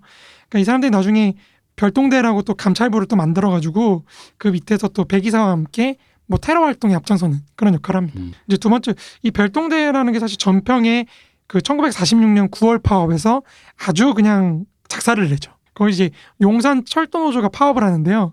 이때 당시에 9월 총파업에서 가장 크게 활약했던 게 철도노조들입니다. 근데 이 철도노조들을 때려 부수는데 이제 김도한의 어떤 종로파가 혁혁한 공을 그렇죠. 세웠군요. 혁혁한 공을 세운 거죠. 여기서 뭐 탁월합니다. 그러니까 이 별동대의 활약의 절정이라는 건 사실 1947년 4월 명동 국제공 극장에서 이제 아 우리가 그 유명한 내가 고자라니 음. 네. 네. 그 사건이 일어났던 음. 이제 좌파 계열이 개최한 전국 예술인 경연 대회 공연장을 이제 습격을 하는 겁니다. 안 돼. 이렇게 해서 안 돼. 이제 거기를 습격을 하고 뭐 이런 것도 있고 경비대장이었던 김두한의 친구인 정진용을 납치해서 살해를 해요. 음. 요게 이제 굉장히 슬픈 스토리. 자기 친구를 이제 그 전부터 이제 계속 대화를 했다고 해요. 김두한하고 정진용하고 너 우리 쪽으로 넘어와라 뭐 이런 얘기 했는데 결국에 이 정진용이가 자기는 인민을 인민 해방을 위해서 투쟁하겠다 뭐 이러다가 이제 납치해서 살해당하는 어떻게 살해했을까요? 두들겨 팬 거죠. 아 이거 폭행으로 죽을 때까지. 그렇죠. 그럼 아, 그래서 이 사건을 이제 김두한 일파가 체포돼서 사형 선고를 받고 실형을 받았는데 이게 건국 이후에 전면 사면됩니다. 음. 아 그래야죠. 명예장이 누굽니까? 아 이승만이죠. 그럼요. 그 이 사건은 이제 대한민정이 해체가 되긴 하는데요. 바로 다음 달에 이제 그 청년 조선 총동맹을 청총이라 그래가지고 또 이것도 또 나쁜 짓 많이 하는데 이 청총으로 이어지면서 계속 활동을 합니다. 그러다가 나중에 이승만 때 주요한 청년 단체였던 대한 청년 단으로 다 속해지는. 음 그렇죠. 아니 뭐 남자가 큰일 하려 보면 사람도 죽일 수 있고 그 뭐 친구도 담그는 거 보면 크게 사- 사람인 거지. 이 사람이 진짜 믿을 만한 사람인 거지. 음. 이런 얘기를 음, 믿을 만해. 이게 이제 두 번째가 서북 청년인데요. 서북 청년은 사실 이제 북한에서 넘어온 사람들이 만든 거예요. 음. 이 사람들이 이제 나름대로 자기네들 고향에 따라서 네. 이제 만듭니다. 아까 세 군데를 말씀하셨죠. 그렇죠, 네. 그렇죠. 이게 평양 청년회, 평안 청년회, 대한 혁신 청년회 뭐 이런 이북 출신 청년 단체들이 통합해 가지고 46년 12월에 11월에 만들어지거든요. 근데 이 사람들이 이제 굉장히 폭력적인 그러니까 기본적으로 원한이 가득한 사람들이죠. 음. 음. 저 북한에서 모든 걸 잃고 내려왔기 때문에 네. 게다가 이 북한의 평안도 이거 저 위쪽 사람들은 결, 기본적으로 약간 그 조선 시대 때부터 약간 무력에 음, 관해서는 유구하게 아, 무력도 그렇죠. 세 기본적으로 유구하게 무력도 세고 유구하게 차별도 아, 받아본 맞아요. 그렇죠, 음. 그렇죠. 그 경험들이 있기 때문에 이게 단순히 단기간에 뭐 한 몇십 년 사이에 좀 차별받았다 공산주의 이런 때문이다라는 건 아닌 어, 거죠. 그러니까 아니고 그렇죠, 그렇죠. DNA에 이제 이 당시 사람들은 새겨져 있죠. 내가 음. 이 체제 속에서 여러 뭔가 체제에서 굉장히 좀 밀려난 사람들이 어떤 그런 원한 근데 거기서 이제 고향도 못 가게 생긴 음. 약간 그런 약간 느낌들이 좀 이제 있는 거죠. 이게 처음에는 이 서청을 선호기성이라는 분이 이렇게 지도하고 있었는데요. 이분이 이제 다른 단체로 잠깐 가입을 합니다. 그러면서 이게 서청이 좀 분열이 돼요. 음. 분열이 다시 통합되는 걸 재건 서청이라고 하는데요. 이 재건 서청은 기존에 이승 김구를 지지하던 서청이 이승만 지지로 돌아서게 만듭니다. 음. 굉장히 충실한 이승만 지지자들이 돼요. 그래서 여기서부터 이제 한민 굉장히 폭력적인 걸 많이 하지. 이제 익히 알려져 있듯이 4.3 사건 거기에 개입을 그쵸. 하고 조병옥의 요청으로 이제 500명이나 파견이. 그래서 뭐 아이고 요거는 뭐 말하면 입 아플 정도로 잔혹한 사건들이 네. 많았죠.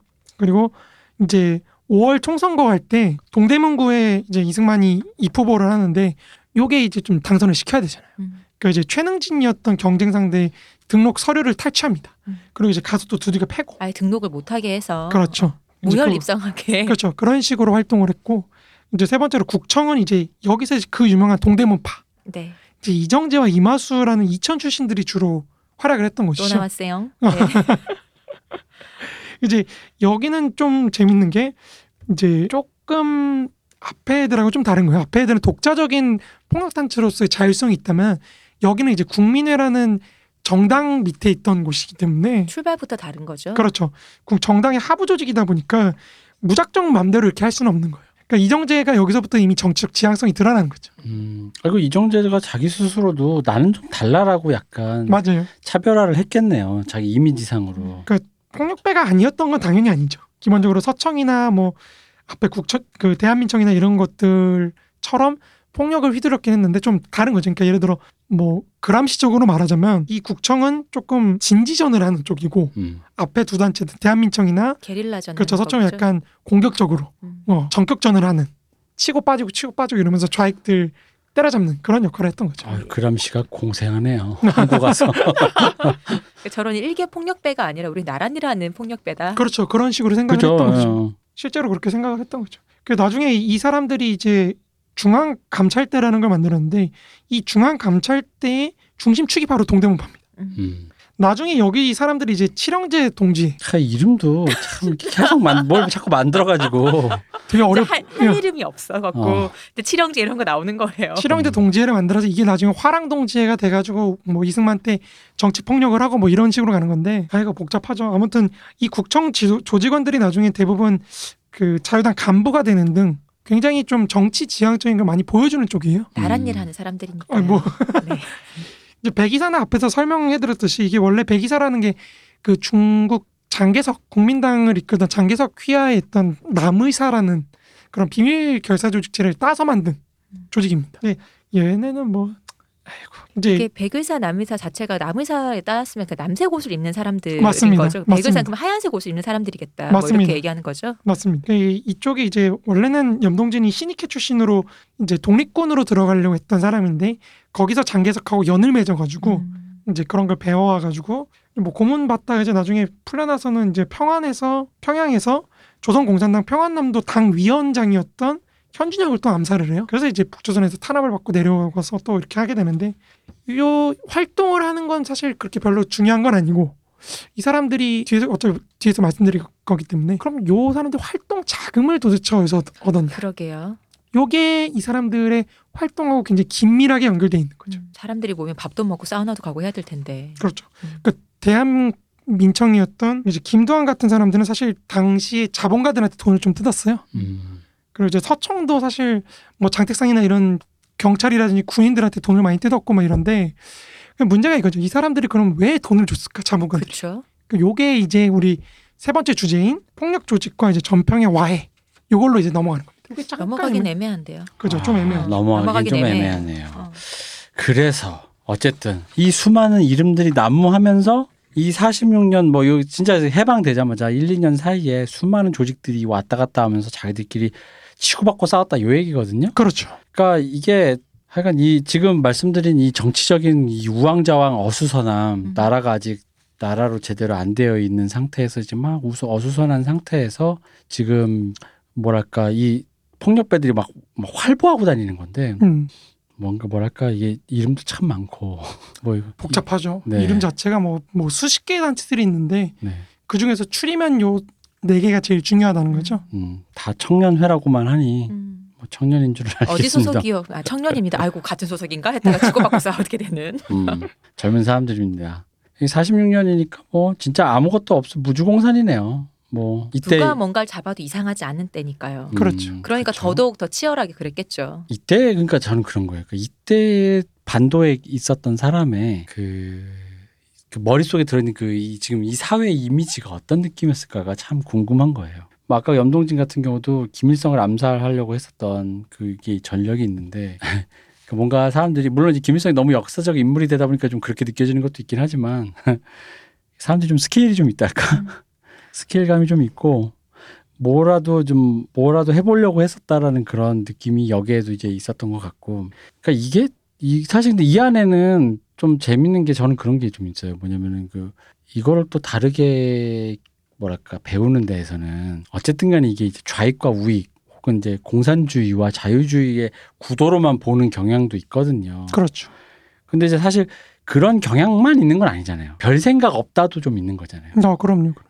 개인적 이권인데 그 이권을 어디다 댈 거냐에 따라 자기 이데올로기가 자동으로 결정되어 버리는? 예를 들어 난 아무 생각 없는데 미군정 쪽으로 좀 될라 그러면 왠지 나중에 후세에는 자유주의에 음, 뭐 혹은 뭐 김일성이나 이런 쪽으로 될라 그러면 난 사실 그 소련 잘 모르는데 사회주의 잘 모르는데 좌익 계열이 돼 버리는? 약간 이런 느낌인 거잖아요. 아니면 아까 이제 김우옥처럼 그 밑에 사람들은 아무 생각이 없는데 내 위에 선배가 그렇죠. 생각이 있는 사람이 있어서 그 거기 좌지우지 되는 경우도 많은 거죠. 이 당시 한국은 사실 가족 외에는 인맥이랄 게 거의 없던 시대이기 때문에 그러니까 네. 사실 원자화된 개인들이 뭉칠 수 있는 건 사실 그런 이념들밖에 없는 거죠. 그렇네. 우리가 인맥이라는 게 혈연, 지연, 학연을 말하는데 이때 뭐 지연이라 하기엔 다 뭐 어디로 도시로 옮겨가고 이촌을 이촌향도 하던 때기도 하고 이제 막 시작할 때잖아요. 그리고 혈연밖에 없네요. 그러면 학연이라는 뭐 학교를 그렇죠. 가야 학연이 생길 학연이 거 아니에요. 어. 그러니 그러니 근데 이 한 줌의 학교들에서 맺어진 인연들이 얼마나 이렇게 소중하고 깊었겠어요. 그렇죠. 지금과는 다른 거죠. 그러니까 저는 그게 이게 이제 이념으로만 얘기하기에는 이 사람들이 얼마나 이념적으로 투철했는가가 음. 사실은 물음표고 그리고 몇 명이나 투철했을까? 그렇죠. 물음표고. 그리고 그 몇 어느 정도 투철한 사람이 뭐 리더가 누가 있었다고 한들 그거에 과연 그러니까 그 이념에 동조한 것인지 그냥 아는 형이 가서 뭐. 간 것인지 그냥 여기가 벌어먹고 살기 좋다서 그냥 따라간 건지 음.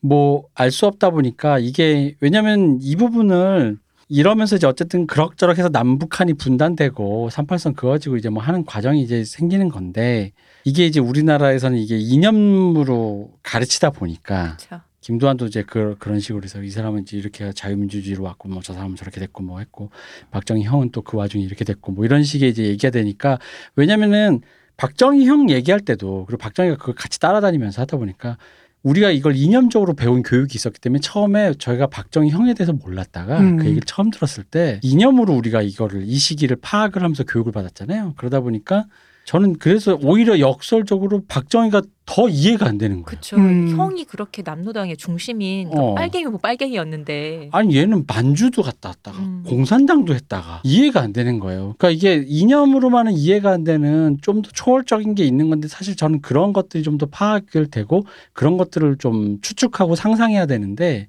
우리가 이제 그게 없 너무 사료가 없고 그러다 보니까 이, 이 시기에 이런 근대사들을 다 이념으로만 얘기하거든요. 음, 그렇죠. 그러니까 그러다 보니까 이게 솔직히 말하면 저는 그런 의미로 이해가 안 돼요. 또 우리의 네. 교육도 다 배제시키고 이념으로만 가르치니까요. 그 이념으로만 얘기하면 아까 같이 김두한의 행보는 다른 의미로 하면 너무 몰입하고 그냥 뭐, 뭐 배신은 밥. 먹, 어, 어. 배신은 밥 먹듯이 하고 아니 실제로 그런 사람이었을 수도 있는데 그러기에는 여기 사람들이 너무 좀 뭐랄까 좀 너무 뭐랄까 움직임이나 행동에 근거가 별로 없다는 거죠. 뭐 특별히 뭐 투철하게 무슨 뭐 야학을 해가지고 뭐 무슨 저 이제 소련의 뭐 어디처럼 막 뭘 하겠다 이런 것도 아니고 정말로 뭐 어제는 이거였는데 그제는 이거고 막 이런 식이다 보니까 그래서 이 부분에 대한 거는 그 아까도 말씀 일부에서 말씀하신 그 해방에 대해서 해방 이후에 이 이거를 어떻게 인식을 하느냐. 근데 여전히 미지와 미궁의 얘기인 것 같아요. 그렇죠. 이 사람들이 무슨 사실은 그냥 먹고 살라고 있을 수, 먹, 흔히 말하는 먹고 사니즘일 수도 있는데 그이 부분이 심플하게 이념으로만 갈라치기를 해버렸다는 데서 저는 오히려 그 이해의 폭을 굉장히 협소하게 만든 게 아니야. 정작 정작 한국에선 그 남한 사회에서 이념이나 이데올로기 되게 금기어처럼 취급하면서 음. 의외로 이렇게 이때는 다 어, 그런 식으로 행동했다고. 가르칠 땐 또 뭐 이념적으로 이렇게 음. 갈라쳐서 이렇게 자꾸 가로를 만드니까 저도 그렇게 옛날에 이게 이런 이 시기의 역사 들으면 뭐 되게 간단하게 이렇게 자세히도 들어본 적도 없지만 간단하잖아요. 그냥 이렇게 좌익계 누가 있고 우익계 누가 있다. 음. 그러다가 이제 이렇게 됐다. 음. 뭐 그렇게 해서 뭐 소련에 물대고 미군에 물댔다. 우리가 이해하는 판은 그거거든요. 그러니까 좀 그러네요. 좀 듣다 보니까 좀 음, 뭐라고 해야 될까? 그냥 무주공산에서 열심히 살던 사람들인 것 같기도 하고 좀 애처롭게 보자면은 음, 좀 더 많은 상상이 있어야 되는데 아까 여기서 해방 이후의 인식, 재인식 이런 걸 보고 있다 보면은 그러니까 무슨 생각이 드냐면 이제 저도 그 책들을 읽다 보면 그, 그러니까 뭐 누구 말이 맞냐 틀리냐 이런 걸 떠나서요. 좀 협소하다. 응.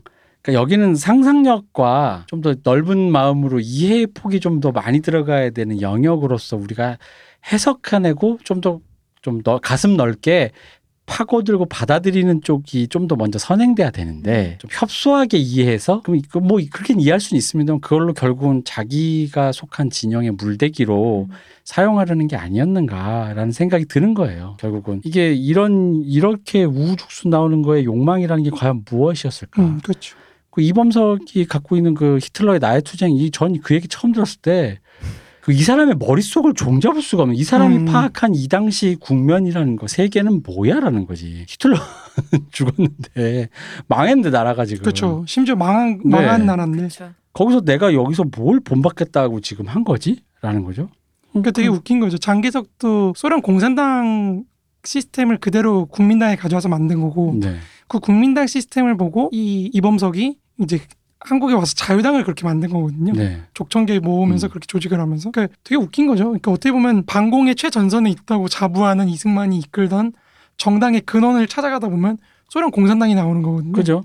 근데 또 그 사회주의 계열인데 히틀러 얘기를 한단 말이죠. 근데 우리 전 옛날에 기억하세요? 우리 저기 그 빌리 할러데이 특집 네. 때 그때 보면은 미국에서 빌리 할러데이가 1920년 30년 활동 활동하던 시기에 그때 매카시 열풍. 예, 매카시 열풍 불 때 그때 사실 히틀러가 그 소련과 이렇게 그 불가침 조약 그걸 네. 맺을 때 아, 그렇죠. 그래서 미국에서는 공산당이 나름 힙한 사상이라고 대중적으로 그나마 인식되다가 뭔가 이제 이거 아 몹쓸 것이 미국 미국 내부에서 조금 이제 좀 아 좀 이거 아닌 것 같아라는 인식이 대중적으로 퍼지게 된 정한 계기였는데 그러니까 이제 미국에서는 그랬는데 반도의 청년에게는 머릿속에서 뭐, 뭐 어떤 화학 작용을 통해서 이렇게 됐는지 그러니까 미국에 태어난 어떤 젊은이는 그런 생각을 통해 어우 저건 아닌 것 같아라는 생각을 하고 이쪽에 있는 젊은이는 또 그런 생각을 했다는 거죠. 그러니까 보면은 여전히 사료가 없어서 미지의 영역인데 참그참 그렇습니다. 이게 참 말이 참 애처롭네요. 좀 이렇게. 그러니까 후지다케지 선생 그 책에서 네. 말씀하시는 것 중에 제가 제일 공감했던 게 우리가 지금 민주주의가 음. 1950년대보다 40년대 45년 이후보다 나아졌다고 할 수 있느냐? 음. 그 당시에는 정말 다양한 계층 공산당부터 시작해서 뭐 아나키스트. 어, 아나키스트부터 시작해서 뭐 정말 한민당 계열까지 모든 정당들이 있었잖아요. 난 그렇죠. 선택을 할 수 있는 자유가 그쵸. 있었단 말이에요. 음. 근데 지금은 사실 우리한테는 민주당 찍을래, 뭐 국힘당 찍을래, 아니면 안철수 찍을래, 뭐이 정도 선택지밖에 없다는 거죠. 안철수 당 없나요? 진보당, 뭐 정의당 있고 뭐도 그렇지만, 네. 그러니까 이- 굉장히 협소해진 정치적 선택. 음. 그러니까 이거 자체가 사실 민주주의의 축소라고 하는 음. 지적하시는 부분에서 저는 많이 공감이 되더라고요. 저 정치적 성향조차도 어느 한쪽으로 그렇죠. 편- 쏠려 있으니까요. 구지타케 선생님은 참고로 모르시는 분은 일본인 학자시지만 한국사 전공을 하고 한국에서 공부하신 학자님이십니다. 그래서 많은 오해를 사셨죠. 그죠? 그가 일본이라는 이유만으로 저는 그런 얘기까지 들은 적 있어요. 어디서 본 적이 있습니다. 네가 뭔데?라는 거죠. 음, 음. 그렇죠. 남의 나라 역사에. 아니 그럴 수 있지. 어, 어. 그 어쨌든 그래서 그 걸출한 책인데 그 걸출한 책을 남기고 돌아오셨는지는 잘 모르겠습니다. 네, 잘 그, 모르겠어요. 그 이유는 제가 업데이트를 안 해봐서. 내가 그 책을 보면서도 약간 뭔가 그러니까 그 책에서 느낀 거는 약간 저는 애처로움이었어요. 내가 이거에 대해서 그러니까 혹은 우리 밑에 세대들에게 어떻게 이해시킬 수 있는 근거를 나도 못 찾겠고 그러니까 그 사실 그 책을 보면 이런 일이 있었다잖아요. 그러다 보니까 어, 박정희 아까 말씀드린 박정희 그 얘기를 들었을 때랑 똑같은 게 도대체 이거 뭘로 이해를 할지 잘 모르겠는 거예요. 이 사람을 일관된 아무리 사람이 다면적이다 그래도 그 다면성을 또 포함하는 것에 일관성이란 건 또 있는 것인데 그 일관성이란 건 또 무엇인가? 저는 역시나 내셔널리즘이라고 생각해요. 특히 민족주의. 네. 이게 나라를 잃은 식민지인들은 대부분 어쨌든 국가와 민족이 분리가 되거든요. 음. 그러니까 같은 내셔널리즘이라고 하더라도 국가주의적인 내셔널리즘이 있는 거고 민족 혈연적인 어떤 내셔널리즘이 있는 건데 이 두 개가 분화된 게 사실은 식민지인들이면 누구나 그럴 수밖에 없다고 음. 생각하거든요. 우리가 지난 시간에 박충금을 보면서도 얘기했지만 뭘 역사적인 아니 그뭘 이념적인 민족주의만 갖는 거죠. 음. 내가 생각하는 민족주의, 내가 생각하는 민족, 하나가 된 민족. 그러니까 사실상 거의 도구화된 인간들밖에 없었지 않나. 음. 그 도구가 그, 누- 그 두, 도구가 누구를 택하는지에 따라서 도구의 색깔이 바뀌는 것 뿐이었지. 사실상 이승만이 이 당시에 혈연단신으로 왔음에도 굉장히 높게 심지어 임정에서 쫓겨났잖아요 대통령 네. 하다가 네. 그런 사람인데도 굉장히 높게 평가받았던 건 이 사람만이 사실은 이념이라는 색깔을 입혀줄 수 있는 사람이었다는 거죠 당대 이승만 박사라고 부르잖아요 지금도 음. 네. 그러니까 박사라는 그 타이틀이 주고 있는 어떤 아우라랄까 카리스마랄까 그게 엄청났던 거죠 당대 사람들한테. 그러니까 그러면 그 외의 사람들은 사실은 내가 민족이나 국가라는 어떤 추상적인 건 갖고 있어도 그 속 내용을 뭘로 채울지에 대해서는 잘 몰랐던. 음. 음. 그러니까 여기저기를 택하고 계속 옮겨 다닐 수 있었다는 거죠. 박정희 자체도 사실은 군인 출신이기도 했지만 그 사람은 그 우리가 뭐 기회주의자라고 자꾸 욕을 하고 그러는데 박정희도 나름대로 자기가 생각하는 민족이 있는 거예요.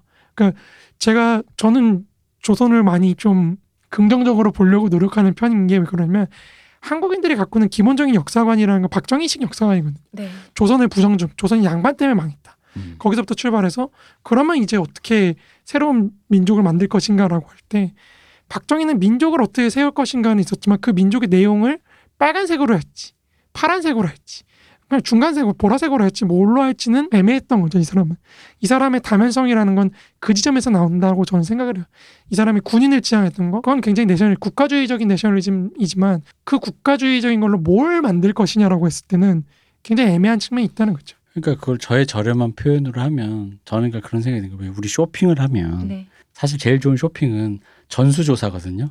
음. 이 가게에 뭐 뭐가 있어 쫙 다 보고 그 중에 내가 좋아하는 걸 이렇게 하는 건데 백화점 가도 전층을 다 다 본 다음에 근데 약간 이 당시 사람들을 보면 저도 그 생각을 해요. 그러니까 이 사람들이 결국은 그 사실 멀리 가면 이완용까지도 찍었다. 야 그냥 일단 보이는 거 찍었다. 찍 그러니까 뭐에 뭐에 걸겠냐는 거지. 음, 그렇죠, 그렇죠. 망해가는 뭐 이완용 입장 조선에 찍겠냐 아니면 뭐 일본 뭐 일본 일 제국 대일 뭐 일본 제국에 걸겠냐 박중훈도 마찬가지인 거죠 혈연의 뭐냐 아니면 내가 그 국가라는 뭐냐 그런데 이 이범석도 마찬가지니까 저는 약간 그런 생각이 이 사람들이 전수조사가 다 안 된 상태 사실 음. 무슨 이 사람 뭐 얼마나 배움이 깊었겠어요 이 사람들이 뭘 알았겠어요 근데 뭔 이때 대충 주소는 들었고 근데 그 와중에서 결국 당장 뭘 또 해야 되잖아 이 사람들이 그렇죠. 뭐 여- 유예 기간을 주는 게 아니잖아요. 그 결국 이 사람들이 눈앞에 있는 걸 찍을 수밖에 없거든요. 근데 이 찍는 게 성공과 가부에 따라서 후대에서 보면 기회주의자로도 보이고 그렇죠. 몰 이념적으로도 보이고 이게 생존을 위한 그냥 몸부림으로도 보일 수 있다는 맞습니다. 거죠. 그러니까 이 저는 그- 그 저희가 왜냐면 그 생각을 해서 이 당시에 만약에 사람이었다면 과연 내가 사회주의도 뭐 제대로 누가 글자도 잘 모르는 게 음. 태반인데 찍을 수밖에 없지 않았을까? 근데 잘못 찍으면 친구 따라 잘못 가면 북한 가는 거지. 그러니까 뭐 그러면은 그렇죠, 뭐, 그렇죠. 뭐 어디에 월북하는 가서 거지. 음. 뭐 월북을 하던 뭐 음. 어디 제일 조선인으로 갔다가 그냥 뭐 북송선을 타던 뭘 타던 뭐 뭐가 됐든 뭐가 됐을 수 있죠. 그러니까 그렇게 됐을 것 같은 거예요. 그러니까 그 뭐랄까 눈앞에서 역사가 너무 빨리 변화가는데 유예 기간이 없는 인간들이 찍을 수밖에 없는 상황에서 그 오는 그 몸부림이랄까. 그러니까 저는 그냥 한마디로 그러니까 가슴 넓게 그렇죠. 그 다양한 좀- 선택을 좀 음, 좀 보자. 보자 볼 필요가 있는 거죠. 문제 풀 게한 10개 남았는데 걷어와 선생님 이랬을 때 음, 일단 3번으로 찍어야 된다. 어, 일단 뭐든 그렇죠. 백지로 내기보단 음. 뭐라도 세워야죠. 뭐라도 뭐라도 마킹은 해야 될 거 아니에요 하나라도 더 맞출 수 있게 약간 그게 아니었을까 근데 또 역사라는 게 너무 잔혹한 게 나는 일단 어쨌든 찍어야 되는데 음. 그 찍었던 게 사실은 전체 국가 전체로 보면 어떤 흐름 속의 하나라는 거죠. 맞죠 그렇죠. 예 그러니까 그 흐름이 뭔지도 한번 봐야 되고. 그래서 그게 잘못되면 참혹하게 벌어지고 그렇죠. 참혹하게 무언가라고 한다라는 거죠 그러니까 어떤 딱지 같은 게 생기는 거니까 찍 그게 예를 들어 찍었는데 나의 일생은 비극적이었으나 후대의 영웅이 될 수도 있는 것이고 내 인생은 찬란했으나 후대의 민족 반역자와 배신자가 될 수도 있는 것이고 뭐 둘다 그렇죠. 같이 갈 수도 있는 건데 뭔지는 모르겠습니다만 에 하여간 그러네요 참 여전히 역시 여기에 와서도 모두 열심히 산 사람들이었다. 어 네. 그러니까 뭐 이렇게 함부로 말하지만 아 약간 이런 생각이 또 들면서도 또 함부로 말하고 싶은 인간들이 너무 많아 이건 뭐 너무. 어, 예, 좀 그런 생각은 했습니다. 어쨌든 좀 일, 왜냐면 제가 이제 이런 말씀을 드리는 이유가 좀 이렇게 앞에 이제 문세님 설명하시는 거에 이름이 너무 많이 나오다 보니까 음. 낯선 이름 서북 청년단이랑 뭐 민청 정도 말고는 사실 잘 모르실 거예요. 모르죠. 예. 그러다 보니까 그 이름들에 연연하시기보다는 그러니까 저는 오히려 그런 혼돈의 양태를 충분히 그냥 아 그랬구나 화수분처럼 뭐가 막 그걸 느끼면 그거 음. 이걸로 충분하지 않았을까라는 생각이 드시고 그, 그 그때 때. 한번 있었다고 생각을 해보시면 어느 거에 들어갔을지 한번 생각을 해보시면 그 혼란이 느껴지지 않을까. 농촌에 가서 땅을 파먹는 것이 아니 근데 그런 것도 있을 것 같아. 왜냐하면 그때 또 공산군이 그죠. 아니 그것도 있고 그런 것도 있잖아요. 맞아. 이건 뭐 좀 그렇긴 한데 어쨌든 그 당시 이제 남자들이 주로 그랬으니까 네. 그 당시 사람 기준으로 얘기하는 겁니다. 약간 미소진이적으로 얘기하면 남자가 우리 흔히 말해서 뭐 만석군도 좀 되고 뭐 혹은 사장도 되고 성공도 하고 뭐 꿈은 대통령 이런 거 다 하잖아요. 근데 왠지 여기 될 것 같아. 음, 좀만 하면 마치 IT 붐이 막 불 때 같은 거 있잖아. 음. 코딩 좀만 하면 음. 나도 왠지 페이스북 같은 거 하나 대박 칠 것 같은 음, 막 마음이 조급해지는 거 있잖아요. 나도 그렇죠. 빨리 지금 조금만 하면 같은 그게 눈앞에서 막 지나갈 때 그 마음이었을 거라는 거죠. 이게 윤치호 일기에 나온 내용입니다. 아, 윤치호가 해방되고 나서 이 상황을 보고 나서 이 뭐라고 비판을 하냐면요. 당장 한 달 전만 해도 때거리도 없던 사람이 독립운동가 한 명도 찾아보기 힘들더니 음. 음, 이제는 거리만 나가면 독립운동가 100명, 200명씩 있다고. 음. 음. 어디든 이렇게 숨어 있었다 나온 거냐고 막 이제 그런 얘기 하는 게 일제가 있거든요. 탄압을 하니까 다 밑에 있었던 거죠. 암약했다. 그럼요. 네. 그 눈에 띄면 그 벌써 음. 잡아갔지. 그러니까 이 당시에 뭐, 여기 참여했던 사람들의 그, 그 어떤 그런 음. 그 조바심, 조급함, 그 거기서 나도 뭔가 뭐 한몫 챙길 수 있다. 어, 뭐뭐 좀 속물적으로 얘기하면 한몫 챙기는 거고 뭐 큰 좀 거창하게 얘기하면 나도 뭔가 큰 꿈을 왕이 될 상인가. 어, 그치. 큰 꿈을 한번 이뤄보자. 아버지 기다리세요. 정승 나가고 대통령 나갑니다. 뭐 약간 이런 생각이 죠. 그렇죠. 속으로. 우리 예전에 늘 자주 했던 표현이죠. 우리 이때를 다루면서 음. 미래가 있는 페어였다고. 음, 그럼요. 어, 그러니까 미래가 보이니까. 음, 근데 그러기에는 정보가 너무 부족하고 상황은 너무 빨리 변하니까 음. 나는 찍을 수밖에 없다라는 게 거기 걸라면. 근데 음. 좀 이상한 것 같으면 또 다른 데를 찍을 수도 있는 거죠. 그렇죠, 어. 그렇죠. 근데 지금 보면 그게 기회주의자 같지만 음, 그런 참, 것이죠. 네. 그래서 아, 요때 재밌어요. 음, 재밌습니다. 혼돈입니다. 네, 혼돈 그 자체고. 뭐, 음, 옛날에 뭐 그런 얘기도 있었는데 누가 지나가다 길거리에 모르는 사람 뺨을 막 때리는 거예요. 왜 때리냐 그랬더니 자 이제 자유민주주의 자유시대가 왔는데 내, 내가 때려 내 맘이다. 그런 얘기도 있었던 때라 어. 보니 네. 네, 그렇죠. 어떤 어떤 단어로서 우리가 지금 정립이 됐는데 그 단어에 대해서 알지를 못하는 거죠. 무슨 말인지. 그렇죠. 이때가 말씀하신 것 같은 그러니까 자유라는 말은 들어봤는데 음. 음, 그러니까 이게 뭐냐면 웃긴 게 당시 해방되고 나서 이제 헌병들이 없어지잖아요. 일본 네. 헌병들이. 네. 그러니까 쌀이나 이런 걸 마음대로 먹는 거예요. 음. 전에는 쌀을 함부로 먹으면 순사가 와가지고 지금 왜 이렇게. 하냐 이렇게 했는데 그러니까 가축을 그렇게 많이 도축합니다. 음. 그 소하고 돼지를 도축을 너무 많이 해가지고 음. 나중에는 이 종자가 없어져. 뭐 그런 일들도 있었고 막 그래요. 이제 눈치 보지 말고 먹어야지. 그렇죠. 라는. 그런 음. 것 때문에 음. 그거를 자유라고 생각을 한 것이 음, 억눌려. 거예요. 그래서 술이나 이런 거 소비도 엄청 늘어나고 그 나중에 또 45년이 또 대풍년이거든요. 음. 그다음에 그 사람들이 해방이 되니까 풍년이 들고 아, 역시 외놈들이 우리의 전기를 막고 있었어. 그 이제 그런 것도 하고 이러는 거예요. 그러니까 아까 말씀드렸던 노동자 자주 관리 운동도 사실 그런 면도 없잖아 있을 거야. 한몫 챙기겠다. 음. 네, 그렇겠죠. 예, 내가 가가지고 음. 한몫 챙겨야 돼. 내가 챙겨야 되니까 우리 뭉치자. 아니 그렇죠. 왜냐면. 혼자는 힘드니. 예. 아니 뭐 단적인 예로 예를 들어 곡간이 열렸는데 맞아. 아 여러분 잠깐만요 이거 우리 n 분의 1로 공평한데 남들이 막 이미 퍼가고 있으면 그러니까. 음. 그거 지금 주장할 때가 아니에요. 나도 일단 뭐뭐 저기 치마에다가 음. 이렇게 뭐라도 퍼가지고라도 치마에다가라도 싸가지고라도 와야지 저고리에다가도 아니면은 거기서 뭐 여러분 이래선 안 되고 뭐. 뭐 해가지고 뭐 표 만들고 전표 주 이럴 때가 아닌 거잖아요. 그렇죠. 그 그런 사람 시대의 급박함이란 걸 조금 감안하고 이 시대를 좀 봐야 되는 게 아닌가. 그러면 다음 주에는 이제 네. 네. 돈을 어떻게 벌었는가. 요게 핵심인 거죠. 폭력으로. 폭력으로. 이제 폭력의 청부 사업을 한 그쵸. 겁니다. 그러니까 기업가들한테 기업을 찾아주고 두들겨 패주고. 어떻게 했는지 다음에 또 그렇죠. 보죠. 오늘 어제 우리 식민지 길에 이어서 오늘 또 미군정기를 보았습니다. 아, 이게 아닌데. 미군정기를 보았습니다. 네. 아, 제가 문세님 저희 처음 섭외할 때도 많아야 7페이지고 한 시간에 5페이지 나간다. 우리 지금 딱 10페이지 나갔어요. 그래요? 네. 선생님 30페이지를 한 해에 다 하자며. 아, 1년째 30페이지를 한 해에 다 나가겠다. 아니 이게 할 수 있을 것 같은데. 1년이 뭐예요? 대표님 1년 반이 지났어. 그렇습니다. 예. 할수 있을 것 같은데. 아닙니다. 5페이지가 최선입니다. 네, 문세님 오늘도 고생 많으셨습니다. 네, 오늘도 수고하셨습니다. 오늘도 30페이지 고지 앞에서 아니 10페이지에서 들, 들으시는 멈춘. 분들이 고생인 것 같아요. 네. 그래도 오늘 2부에는 깡패 얘기가 좀 나왔어요. 아 그럼요, 그럼. 네. 네. 이기금 대표님 고생하셨습니다. 수고하셨습니다. 감사합니다. 쉬우셨습니다.